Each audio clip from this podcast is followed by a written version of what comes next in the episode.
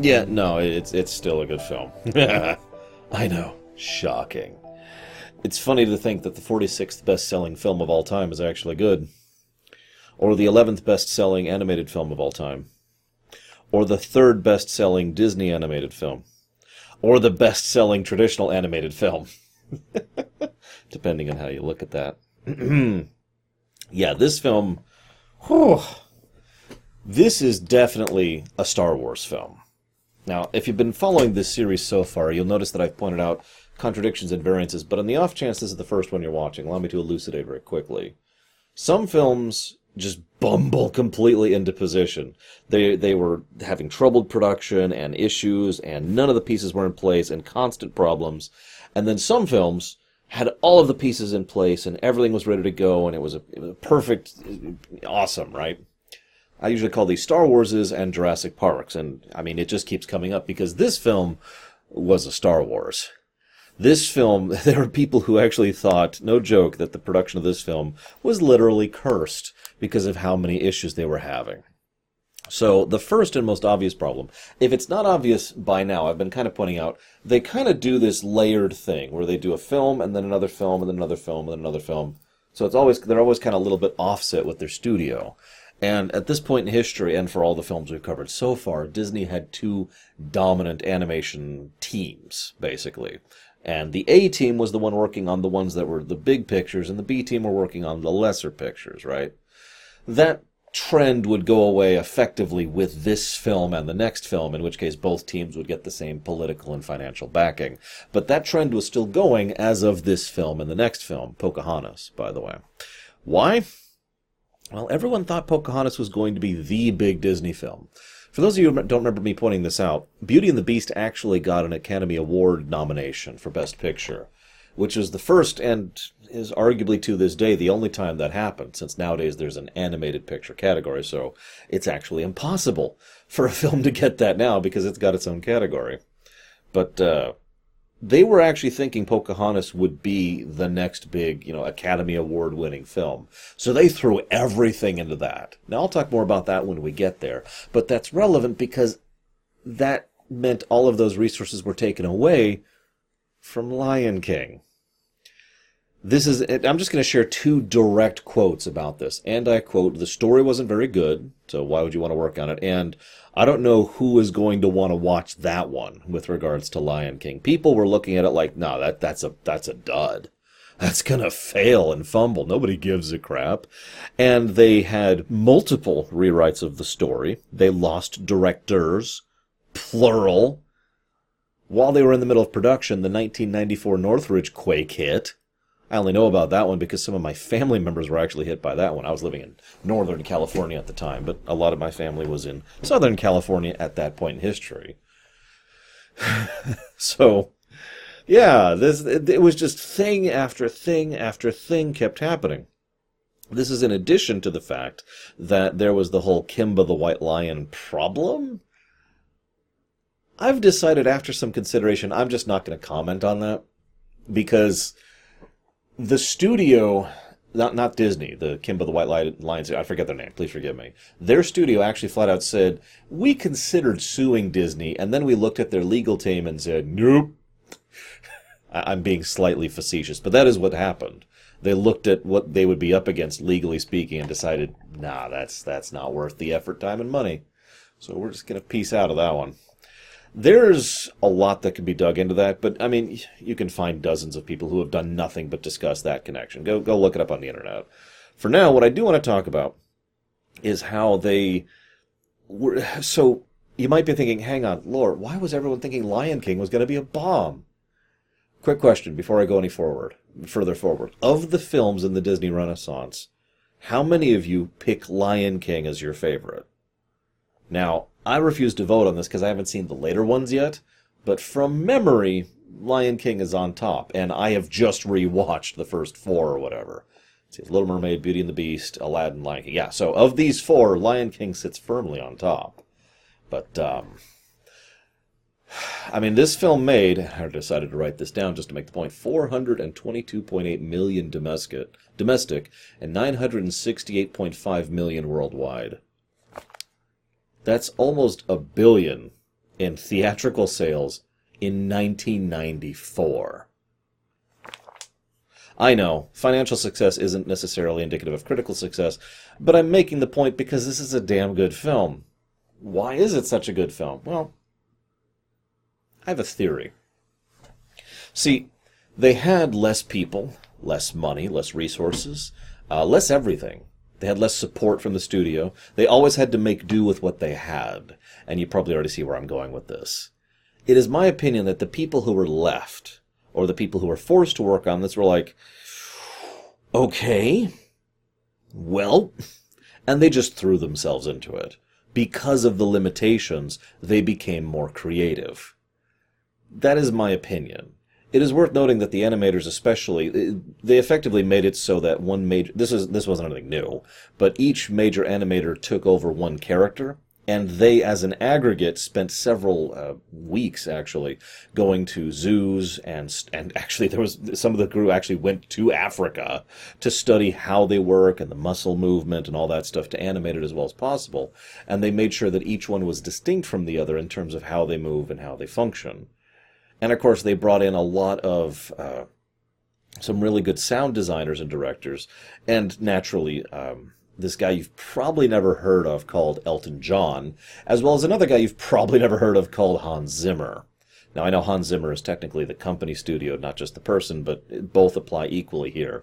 I wasn't able to actually clarify if it was the person or the studio. The, the notes were pretty vague in the interviews. They just say Hans Zimmer. But the point being, they brought in some interesting firepower for this one. And all of that firepower was very committed and very creative. Therein lies the point. They were given a shoestring budget and they made Primer, an animated version, right? Anyways, so so we talk about uh, actually i'm sorry there is one other big thing i actually forgot about this there's one other thing uh, that was a very substantial shift from how Disney had operated basically forever up until now. They did not want to anthropomorphize the animals. Now, there are occasional individual exceptions to this, but going as far back as Snow White in some ways, Disney has always been trying to anthropomorphize animals to make it as, as if they are as humanistic as possible. Now, Snow White didn't really do that, and you could fairly bring that point. But this has been a long-standing Disney trend. So the the idea and approach, as was posited for this film, to just have them be animals, had a lot of people going, "Wait, what? You want us to do? You want them to just be a lion, not walking around, you know, not Zootopia, but just a lion? Yeah. Okay." And that was another thing that turned a lot of people off of it. As you might imagine, though, the people who left, they were pretty interested in the idea. Now, funny story, I mentioned Zimmer. Zimmer and John, that is to say Hans Zimmer and Elton John, both actually collaborated on the intro, the big song, you know, Circle of Life. Now, what's funny is originally there was going to be a narration over that. That probably sounds, you know, logical because if you're paying attention, both Beauty and the Beast and Aladdin had that kind of intro narration. Here's how the film works. But they were like, eh, give us a bit. And so they give, they did the whole work and the whole piece. And they're like, all right, you can just slice this up as you need to to add in, you know, narration or whatever. So the studio, you know, the actual animators and, and directors watched it and were like, let's keep this as is. this this is just good. Let's just we don't want to interrupt this at all. So what happened is the animators decided to do something that I have started referring to as R2D2 effect. When they lacked the ability to communicate, they used movement, animation, you know, expressiveness, and they basically tried to get across the early, the opening narration without a single line of dialogue, which they got across pretty well. You've got you've got the plains, you've got you know, you've got the different animals. They exist with each coexist with each other to some extent or another. There's the giant rock, which clearly looks like a throne. There's the big uh, lion king. There's the lion queen. There's this tiny little lion cub. Ah, we get everything we need to without a line of dialogue. Works pretty well. There's a lot of very little creative choices like that throughout this film that I think help to make it better than it otherwise would have been and certainly helped to make it more interesting than, just to be blunt, Pocahontas. Now, granted, I haven't watched Pocahontas in years. I'll be watching it tomorrow, actually, since it's very late right now, and this is the last video I'm recording today. But Pocahontas usually made things overt. Someone would say, I feel such and such. Whereas in Lion King, they show such and such. Anyways, so the intro scene uh, does the usual job of establishing the, you know, basically the main setup. But the problem is, see, this Lion King, like Aladdin, kind of differentiates itself from the typical pattern.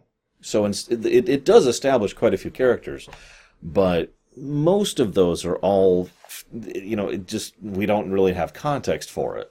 The first character we get any real characterization for is Scar, the villain, which, if you're paying attention, that's also what Aladdin did. Sensing a trend here. Now,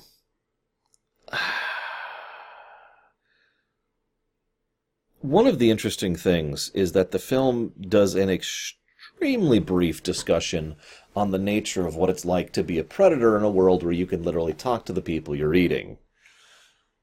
There's there's no nice way to put that, is there really? Now, the film actually goes out of its way to not show most of the prey animals as actually, you know, discussing and talking, but we know they exist, and if nothing else, Timon and Pumbaa can talk just fine, and so can Zazu. But you'll notice they do make a point of having like the zebras not talk and the elephants not talk and blah blah blah blah blah. Anyways, but the way it's kind of presented is something I want to bring up later. I just wanted to mention that right up front, that they do acknowledge the predation thing.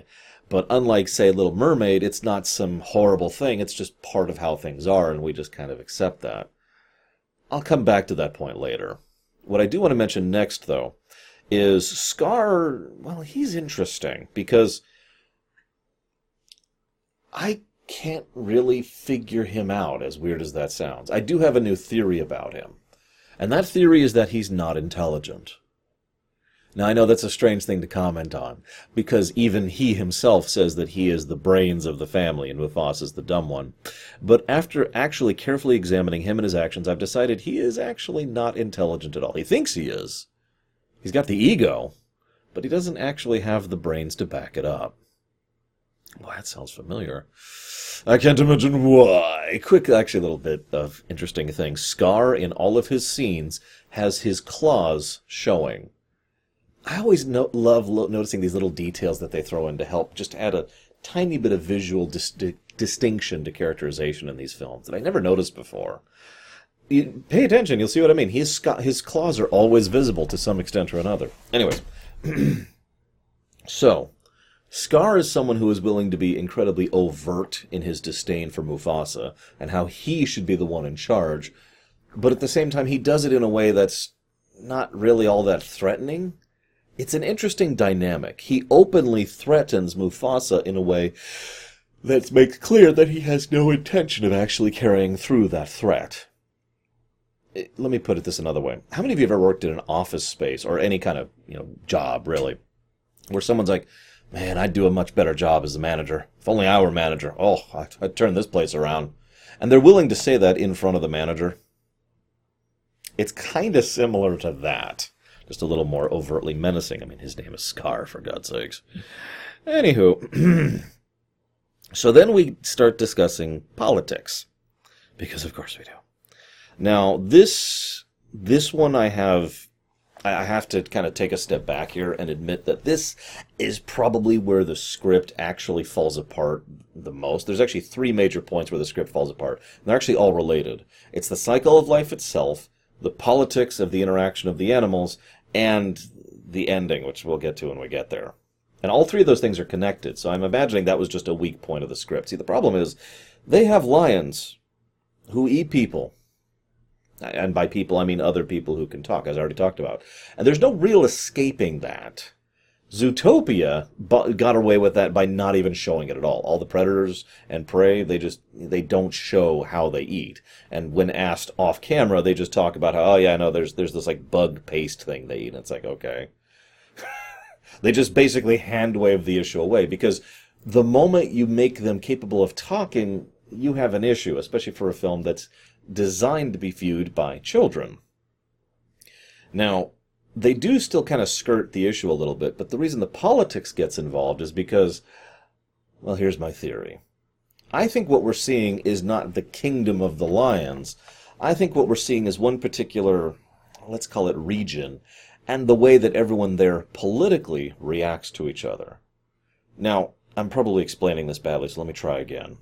When we think of politics when it comes to governmental and intrigue and whatever, we usually think of, you know, kingdoms and knighthood and flags and landed and military wars and political marriages, all that fun stuff.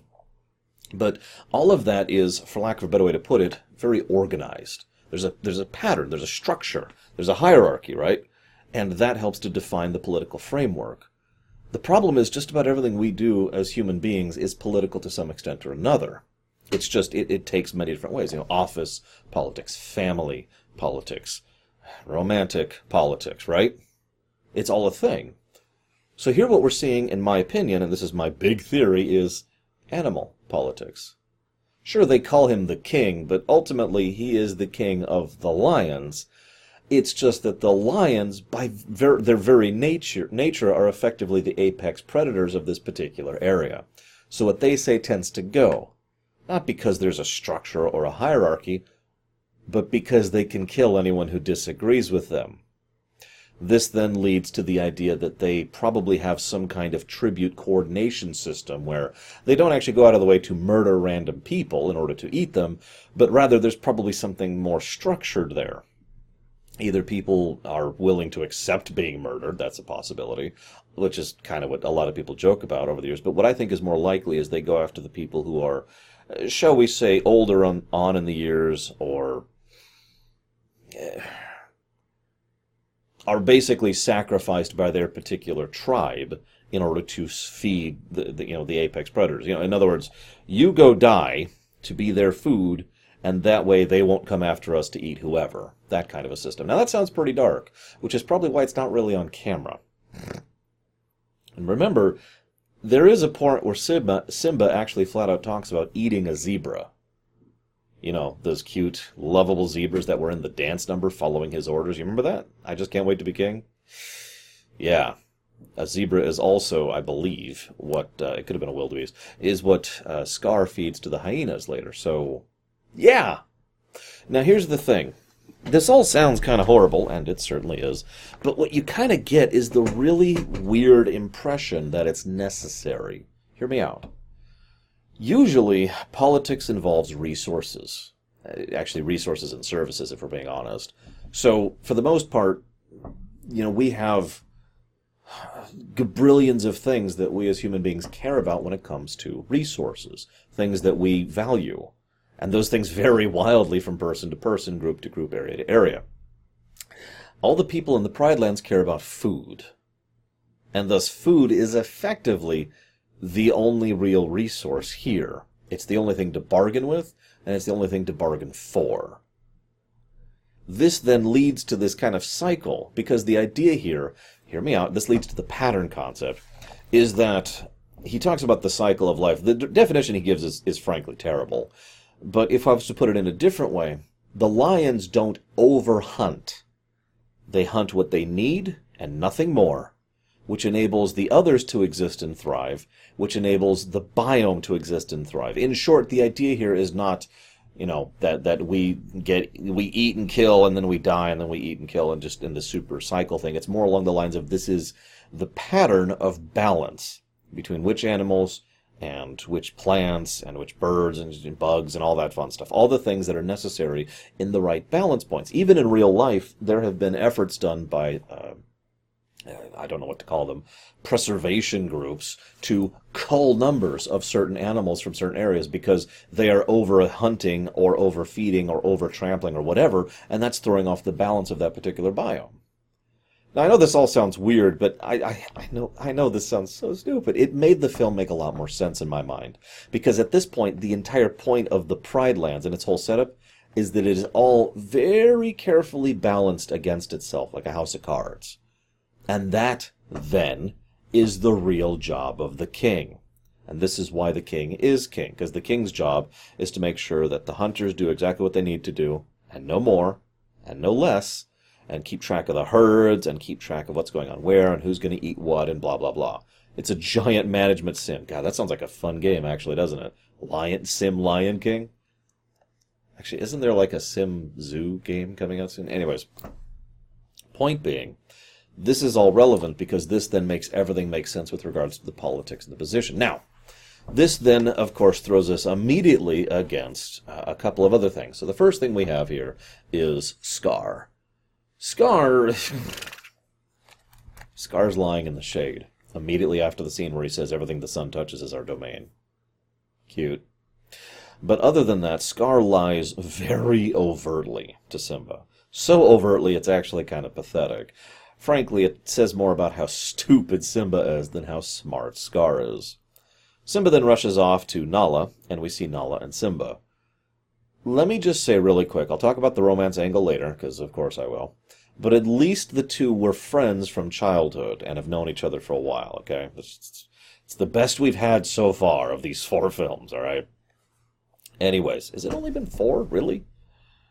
Yes, it has. Anyways, I feel like it's been a lot longer. These these are big things to to dive into. Holy crap! I guess I spent a lot of time on every video. So, Nala and Simba, who are you know getting along well, are an interesting dynamic because first of all they're grossed out by the concept of romance, and I wrote down the quote: "I can't marry her. She's my friend." That made me smile. I like that. I like that. But we also note that she's better than him in basically every way. You caught that, right? She's smarter than him. She's the one who actually puts things together and figures things out, comes up with the plan, and probably wouldn't be deceived by Scar, and she's better in a fight. Now that makes sense. After all, she's a female lion. If you don't get it, uh, male lions are actually kind of pathetic in real life compared to female lions. My girlfriend once, my ex girlfriend, obviously, this is many years ago, actually called me a female lion once. I wasn't sure how to take that. so, so they do this big song number. I just can't wait to kill my dad. And as they're singing, well, the whole point is about a lack of responsibility, isn't it? At this point in time, Simba is only interested in being king for what I like to call the benefits of rule, not to actually be ruler. I want you to keep that in mind because that's going to help compare him to Scar. Then we see Cheech Marin and Whoopi Goldberg, who do an excellent job of the hyenas. I think I've mentioned this before, but this is the first film where they know really just opened the floodgates with regards to accepting as many large name Broadway and Hollywood actors as they could. And this will be the trend for a while now. Arguably until like even the modern stuff, really. Although there's some variables in that, but you get the idea. They're like, all right, bring, I mean, there's a reason Mel Gibson is in Pocahontas, for God's sake. That was the plan. That was the modus operandi. I suppose I should mention something, by the way. I've mentioned, uh, uh, uh, oh God, how do you say his name? I can never remember how to say his name. Kerensky? Katzenberg. That's it, Katzenberg. I've brought up Katzenberg before and how he is arguably one of the bigger reasons why the Disney Renaissance started it's a good point to mention that this was the last film he had any direct influence on. I'll mention the points when we get there because uh, due to the layered nature of things, he would still have an influence on the next three films. But this was the last film he actually presided over, and he was ejected and ended up going over to DreamWorks. I don't think that was the right move, but whatever. I've decided after some discussion, I'm not actually going to talk about him and why he left and all that because the simplest answer is politics. Moving on. Now, so let's talk about the hyenas. You know, Cheech Martin, uh, Cheech Marin, excuse me, or Marin, I don't know how to say his name. Cheech and Whoopi Goldberg. Uh, obviously, they're amusing, but also threatening, and there's this nice little song leitmotif that plays for them. But what I find most interesting about them is the film makes it very clear, especially through visual presentation, that the hyenas don't fit in the pattern. And the film never says it outright, but we get inferences on why they don't. They don't hold back. There are dozens upon dozens of hyenas, a whole mini kingdom of them, and they just eat and eat and eat without regard disrupting the balance of a particular biome. That's why they're over off on their own, doing their own thing, eating whatever happens to roam into their territory, and being hungry all the time. I actually, I know this sounds horrible, but I like to think that the hyenas in leaner times just eat each other. I mean, they're willing to eat lion after all. Now, This then, uh, and of course, the graveyard. The reason, it, reason it's such a barren ter- territory is because no effort is being ma- man- maintained in order to actually turn it into something good. I'm saying that wrong. No effort is put into maintaining it as something good. There we go. Let's get that sentence out there. So, big action sequence. Mufasa comes in. Did you know Frank Welker did all the lion roars in this film? Stuttering over my words. Frank Welker did all the lion roars in this film. It's very well done. And Mufasa, of course, is bitterly disappointed, and we see one of the first big uh, visual presentations of the theme. Simba literally, his, his tiny little paw print in this giant paw print of his father. This then leads to Scar and the hyenas. This is part of why I say I have trouble really putting a finger on Scar, because his motives seem to shift depending on the scene we're in. In some cases, it seems that he wants to rule as in, he wants to be the one in charge. He thinks he can take care of this whole pattern thing better than his brother. He's smarter, after all. He's the one who has the brains. Why can't he be the one in charge, right? Then sometimes it seems like he's only interested in the benefits of rule. Lazing about, not actually wanting to be in charge, not actually wanting to make orders or anything, just, oh, whatever. Enjoying his throne, so to speak. And then at other times, it seems like he's about the pride. No pun intended. I, I don't mean the pride of lions. I mean his pride. This th- there's a point at which uh, Sarabi flat out says, "We need to leave. The the herds have moved on. There's no food here. We're all going to die." And he says, "Then we will all die. I refuse to leave my kingdom." So I'm not really sure what's going on with Scar there. It's entirely possible that he's just an inconsistent character. But as ever, I would like to hear your guys' thoughts and his opinion, uh, or your opinions on his motives. God, I am really stuttering over my words. I apologize, guys. So, Simba, this is actually going to sound really horrible. This is the point where I actually jotted down in my notes how weird it is that Simba actually has both his parents, which is the first time we've seen that in a Disney film. Right after that scene, right after Be Prepared, is when I jotted that down. It didn't occur to me until after I wrote down the note. Oh. So, before I talk about the scene itself, let me just say that this is another good example of the fact that Scar is stupid. His whole plan here has way too many moving parts, way too many ways that this can go badly and he also insists on improvising to try and make it work rather than just going with the flow. It would have been very easy for any for a number of people to see him and to put two and two together about the fact that things weren't really as they should be.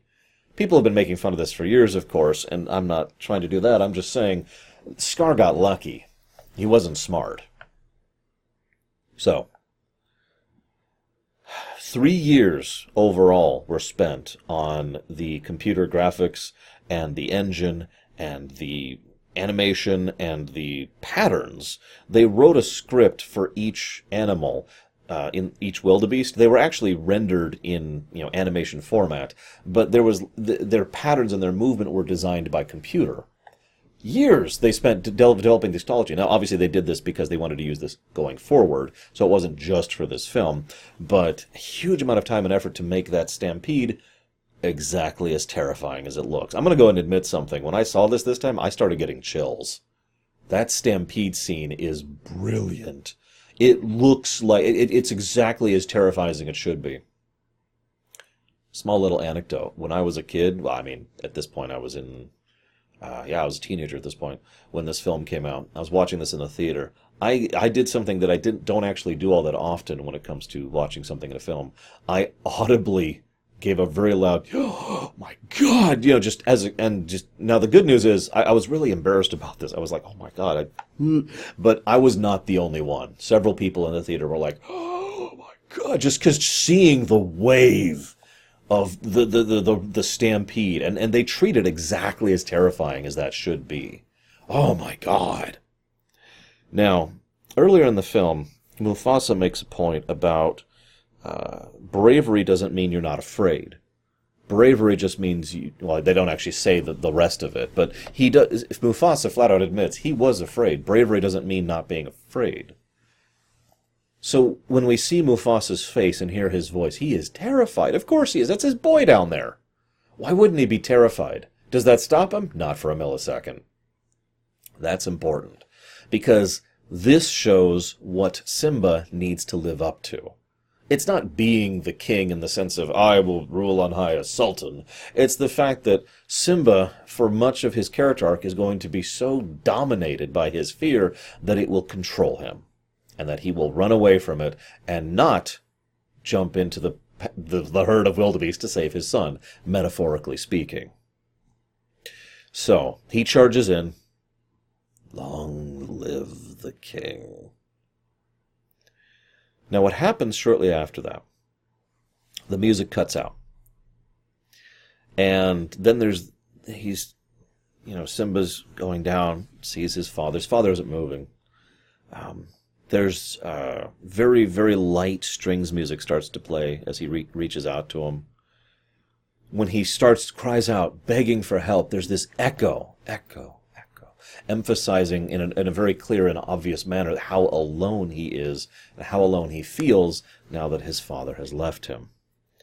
He curls into his dead father's arms and just lays there, completely incapable of doing anything other than just sobbing. For 2 minutes and 57 seconds, Mufasa's death is presented on camera. I counted. They really go into this one. Now, this is interesting A couple little anecdotes. I have heard competing reports that say this was either shorter or longer. Given the sources, one of those is probably lying, so I'm just going to mention both and you can decide which you want. But the idea is the shorter version was apparently not sad, and the longer version was apparently so sad that they had to escort some of the children watching the screening out of the room because they were crying so hard. Up to you. I will go ahead and say something that I have no shame in saying. Yeah, it still hits. Mufasa's death is probably one of the better character deaths in films. They build up to it. They have a massive, terrifying, awesomely presented scene that is the lead up to the death itself. He is then brutally murdered off camera, but we see the lead up to it. We see him being tossed into there, and we know what's going to happen. And then again, they spend almost three solid minutes, 2 minutes 57 seconds, just hammering the point in, audibly, visually. The voice acting on the kid, I forget his name, but he was one of the biggest name uh, kid actors at the time. And so he throws himself into it. You can just feel the despair there. And then, on the off chance that you've actually started to recover a little bit, out of the fog, Scar shows up. Now, they do a cute musical thing here the light string bit that started, a little bit of a choir starts to build into it. And then when Scar shows up, the strings go away, and all that's left is the choir. And it plays a little bit as Scar approaches. And then Scar, who is all ominous and intimidating, starts to play the concerning uncle, at which point the strings come back in. It's okay, it's okay. And then when he leaves, the music just kind of slowly fades away completely, and then immediately jumps into a re- repetition of the hyena theme as he sends them after to kill him. Musically, visually, audibly, brilliantly done. There's a reason this, this scene has so much impact even to this day. Honest question how many of you still get hit by this scene? I'd really love to know. So,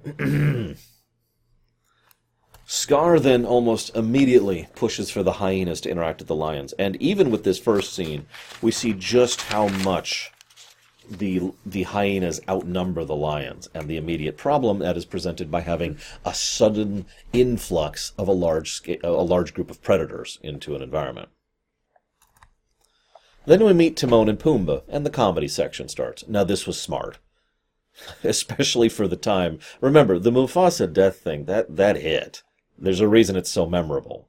Um, the Mufasa death thing was a big, heavy, dark, somber moment. So they, it is very natural that they immediately follow through with a fairly prolonged comedic section, starting with Timon and Pumbaa, who do a pretty good job of it, breaking the fourth wall, singing, joking around. I had a quick thought about Timon and Pumbaa. You see, Timon calls himself the smart one, but he's actually very stupid and selfish. Whereas P- Pumbaa is portrayed as the dumb one, but he's the one who is kind and observant. Huh, that sounds familiar. I'm sure this was done unintentionally, but it reminds me a lot of the parallel between Scar and Mufasa. if Scar and Mufasa had actually gotten along with each other and Scar was not evil enough to want to kill his brother to take over his throne. I know that's not that evil, that's just politics, right? We'll get there. so then they, they have the Hakuna Matata thing. That's interesting to me. Because I had several notes about I, I usually don't have notes about these songs in general. It's like, okay, musical number. You know, I, I don't have much to say about him for the most part. Hakuna Matata, though, is interesting because on the first hand, my first thought was you can't have a nightmare if you never dream. Or, in other words, the age old concept of you can remove the bads by removing the goods too and just be nice and neutral and gray, right? But the thing is, that's not what happens here. Instead, he seems to be light-hearted and happy and silly and fun, and then it kind of clicked with me. Hakuna Matata is a variant on the aforementioned phrase. Instead, it means that I'm going to not take any kind of responsibility for anything, which means I'll be fine at the expense of others. Because of his actions, well, there's going to be a decent amount of suffering and pain for a large amount of people because he refused to stand up and take responsibility and do what is right. In short, it's not a matter of choosing to get rid of good and bad, it's a matter of choosing yourself and saying screw it to everything else. It is ultimately a very selfish philosophy, which is exactly how the film tends to portray it. Now, and then they go eat bugs. Can I just say gross? But um, yeah, I know real life people eat bugs. I don't care. It's still gross. They also do something clever. They need a time skip to happen. I did a little looking into it. It's somewhere around four years, give or take, which is pretty impressive, actually. And they needed to have that time skip happen so he can be an adult lion. So they do it in the middle of the song. Okay, that's that's cute. They also This is when we cut back to Scar. Now we see what Simba's been up to. Let's see what Scar's been up to.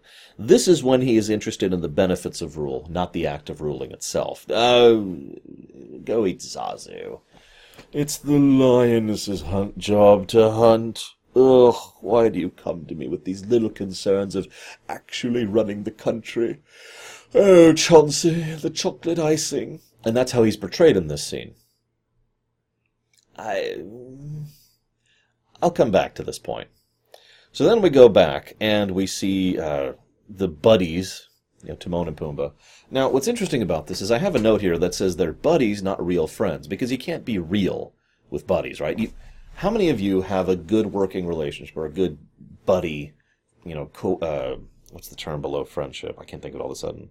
Uh, acquaintance with like someone, either online or in your guild or maybe it's in your job or amongst your family or whatever, right? Now I want you to picture going to that person and saying something real, something that actually matters to you and you're really into, and it's you just want to get it off your heart. Can you can you imagine doing that? Because I can't. That's the point. Now, at first glance, this is because Timon and Pumbaa are not real friends, but that's not true. They are real friends. No, the real reason is Simba well, he hasn't, he's still wrong, basically. He is still having his own issues here. He cannot open up to these people, even though they are real friends. They show this later on in the film. They are actually there for him. So, he could open up to them. He just doesn't realize that yet. So Pumbaa goes and hunts the beetle as Nala hunts him, and Nala comes in. Nice little chase sequence. And of course, Nala manages to win the fight against him. Why wouldn't she? She's better than him. Which is, of course, how he identifies her so quickly. Now, this is a nice bit. He never got over his grief and shame, and he is so cl- locked away at that that it's still hurting. And I want you to remember that point for a minute. Um, oh, yeah, by the way, they fall in love immediately. Of course they do. like I said, at least they were friends as kids. That's something. But for them to just kind of like, hi, love, is a little bit Disney. just to put that as nicely as I can. Why do all of these films have some kind of love story in them? Even Mulan, which has it really downplayed, has a love story in it. Good lord. Anyways, nevertheless, I do want to say something about the love scene because there's a song that plays, Can You Feel the Love Tonight by Elton John. Did you know that scene was actually cut from the film? I didn't until I was researching this. Turns out, just a few weeks, less than a month, before the film actually hit theaters and they were, you know, pushing out the final copies, Elton John was watching a, a, a cut of it and was like, "Where's the song? Where's where's you you feel the, where's the song?" And Elton John personally went to the st- creative staff and went to uh, not what's his face, who I've already forgotten his name, but the new guy who was in charge, which I don't remember his name, and was like, "Please, please get this back in. This is you don't understand. I, this is bad." And he just lobbied for it and lobbied for it, and they're like, "Okay, okay, okay." And at the last minute, they cut in "Can You Feel the Love Tonight." Did you know he won an award for that that song? Anyways, so you know, Simba rushes off. You said you'd always be there for me. Now, what I like about this is at first he seems to be directing his blame elsewhere, anywhere but himself, but in the end he really does accept it is my fault. It is my fault. I'm the reason you're not there anymore. I'm the reason everything is wrong and there's no food and Scar's in charge and everything is just awful. It's all me. And the weight of it crushes him. There's a nice little bit where magic happens. Quick aside, by the way. This film is probably the least magic film we've seen. Uh, there's no probably. This is definitely the least magic scene uh, or film of the the four we've gone through so far for the Disney Renaissance. There's only really two tiny elements of magic in it. One is the wind carrying the scent of of uh, Simba to Rafiki, and the other is you know Mufasa coming out of the clouds. Other than that, it's actually very much down to earth, which is interesting because this is my favorite of these films, and it's a lot of people's favorite. I'm not saying that's related, it's just interesting to think about in hindsight. So, you know, remember who you are. No, the real lesson, the real thing that hits wonderfully well, is Rafiki's stick.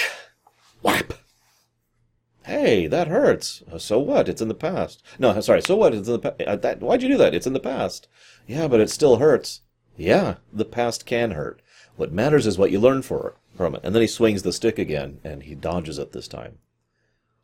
That is so on the nose, and yet the, at the same time, it is so accurate. That right there is an incredibly valuable, legitimate life lesson. The past hurts, but what really matters is what you do about it, what you learn from it. That you learn from it. That is, ah, I'm sorry to, it's so dumb because it's so obvious, but that just hit me like a stick.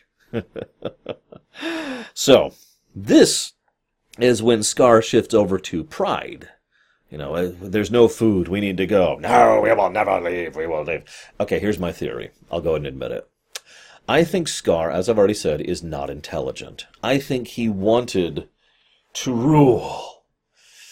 Then he got into a position of rule and he just didn't care or he wasn't interested in it or he wasn't engaged in it or basically he was like this isn't fun. And so he just relegated it off to others and didn't rule. This is why the pattern is broken and why the biome starts to fall apart. Now the way they show it in the film is a little bit much. It looks like they walked into frickin' mordor for god's sakes. And all of a sudden it restores itself to the shire by the end of the film. But whatever whatever. It's always bothered me but it's clear that he wasn't doing his job. Instead, he decided, well, screw all that. I'm just going to laze about and enjoy the benefits of rule. And then, because he wasn't ruling, the benefits of rule dried up. He was now faced with something, and it's the same thing Simba was faced with. You made a mistake. Because of your mistake, people are now suffering. What do you do about it? And honestly, just like Simba originally did, Scar refuses to accept that. Refuses to accept responsibility and try to do anything to fix it. Instead, he insists stubbornly on continuing down the path because, by God, this is where we're going to go with it. And all of a sudden, his character does make a lot more sense, doesn't it? As ever, curious of your thoughts on my theory on Scar. Either way, Timon and Pumbaa are there to the end. Got to do the luau. Um, looking at my notes here. Uh, Scar is, of course, terrified of the idea of Mufasa, which probably says a lot, but utterly unafraid of Simba, which is amusing. Scar also couldn't help but rub it into Simba. You notice that? Scar had basically won, again, until he decided to go ahead and rub it in. And then he loses everything. And he is so short sighted, which makes sense given everything I just mentioned about his attempt to rule, benefit of rule, screw it, this is, you know, I'm, I'm not moving on thing, that he starts burning bridges, literally as well as figuratively, as fast as he possibly can. Like it was going out of style. And so he tries to fight, he sells out the hyenas, and then the hero doesn't kill him. Now, this is interesting because the hero decides to banish him, and Scar is so unwilling to accept that, to be banished from my kingdom, that he then turns on Simba, which leads to Scar getting tossed over the cliff and being eaten alive. Forgive me for emphasizing that point. Disney villains tend to have horrible deaths in general, but this might be one of the most horrible. We only see the shadow, but the hyenas eat him alive.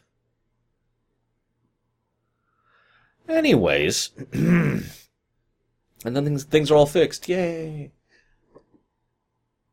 Despite my irritation with that last bit, and it still bothers me. It bothered me as a kid. I remember turning to mom in the theater and being like, why is everything better now? Why didn't they just move on? Shh. But um, aside from that rather big flaw, I can see why this is such a well re- revered movie. There are a, a very small number of negatives to this film. In fact, upon repeat viewing and really going through it with analysis mode, I can only come up with one, and I just told it to you. This is an extremely well crafted film, and it's no wonder it is such a such a part of history. Basically, is the way I want to put that. I hope you've enjoyed my pathetic, terrible, and awful thoughts. Oh yeah, just just in case I don't say it, the people think I missed it. Obviously, the pattern is restored when the ending ends the same way it begins, book ends, because the whole point is the circle of life. Yada yada yada. Anyways, hope you've enjoyed, guys. I'll see you next time.